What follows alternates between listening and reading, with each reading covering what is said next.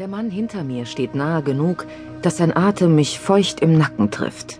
Ich bewege mich wenige Zentimeter nach vorn, so dass ich gegen einen grauen Regenmantel stoße, der nach nassem Hund riecht. Es kommt einem vor, als hätte es den ganzen November noch nicht aufgehört zu regnen. Dünne Dampfschwaden steigen von den warmen, zusammengedrängten Körpern um mich herum auf. Die Kante einer Aktentasche schneidet mir in den Oberschenkel. Als die Bahn durch eine Kurve rumpelt, werde ich einzig von den Menschen um mich herum aufrecht gehalten und muss mich kurz an dem grauen Mantelrücken abstützen. In Tower Hill speit der Wagen ein Dutzend Pendler aus und schluckt weitere zwei Dutzend, die allesamt dringend nach Hause ins Wochenende wollen. Nutzen Sie bitte den gesamten Wagen, fordert eine Lautsprecheransage. Keiner rührt sich. Der graue Mantel vor mir ist weg und ich rücke auf seinen Platz, wo ich endlich die Haltestange erreiche und mir nicht mehr die DNA eines Fremden in den Nacken geblasen wird. Meine Handtasche ist nach hinten gerutscht und ich ziehe sie wieder nach vorn. Zwei japanische Touristen tragen gewaltige Rucksäcke vor ihren Bäuchen. Eine Frau auf der anderen Seite des Wagens bemerkt, dass ich zu den beiden blicke. Sie sieht mich an und zieht eine Grimasse, um ihre Solidarität zu bekunden. Ich halte den Augenkontakt nur flüchtig, bevor ich zu Boden blicke. Die Schuhe um mich herum variieren. Große blanke Herrenschuhe unter Nadelstreifenaufschlägen. Bunte Damenpumps mit zehn quetschenden Spitzen. Und mittendrin eine blickdichte schwarze Feinstrumpfhose, die in grellweiße Turnschuhe mündet. Die Trägerin kann ich nicht sehen. Ich stelle sie mir aber in den Zwanzigern vor, mit einem Paar hochhackiger Ersatzschuhe in einer geräumigen Handtasche oder in einer Schublade im Büro. Ich habe noch nie tagsüber hohe Schuhe angezogen. Schließlich war ich kaum aus meinen Clarks Schnürschuhen heraus, als ich mit Justin schwanger wurde. Und in der Kassenschlange bei Tesco oder mit einem Kleinkind auf der Straße bieten sich hohe Absätze weniger an. Mittlerweile bin ich zu alt, um mich in solche Dinger zu quälen.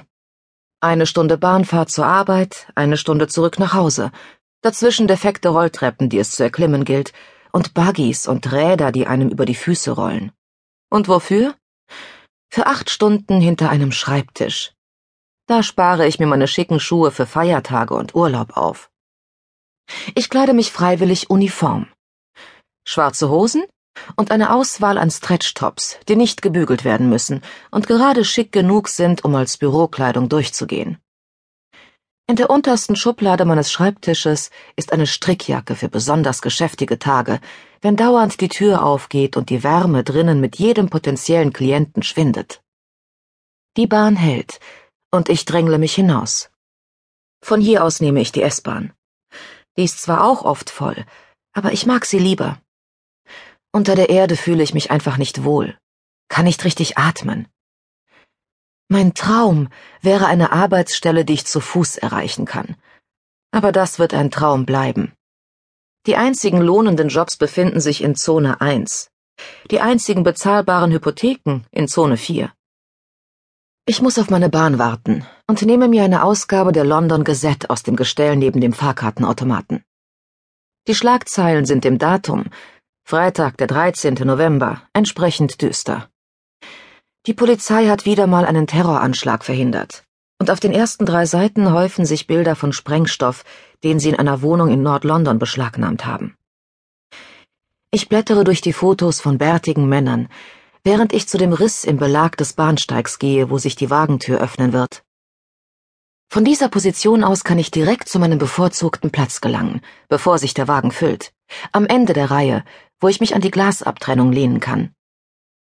Der Rest des Wagens füllt sich schnell, und ich sehe zu den Leuten, die noch stehen, wobei mich eine beschämende Erleichterung überkommt, weil keiner von ihnen alt oder offensichtlich schwanger ist. Trotz der flachen Schuhe tun mir die Füße weh, da ich fast den ganzen Tag an den Aktenschränken gestanden habe. Eigentlich ist die Ablage nicht meine Aufgabe. Dafür ist ein junges Mädchen eingestellt, das die Immobilienexposés kopiert und die Dokumente in die Ordner sortiert aber sie ist für zwei Wochen auf Mallorca, und wie ich heute festgestellt habe, kann sie seit Wochen keine Ablage mehr gemacht haben. Ich fand Wohn zwischen Gewerbeimmobilien, Mietverträge zwischen Verkäufen, und ich war so blöd, es zu erwähnen. Dann sortieren Sie das mal lieber, Zoe, sagte Graham. So kam es, dass ich statt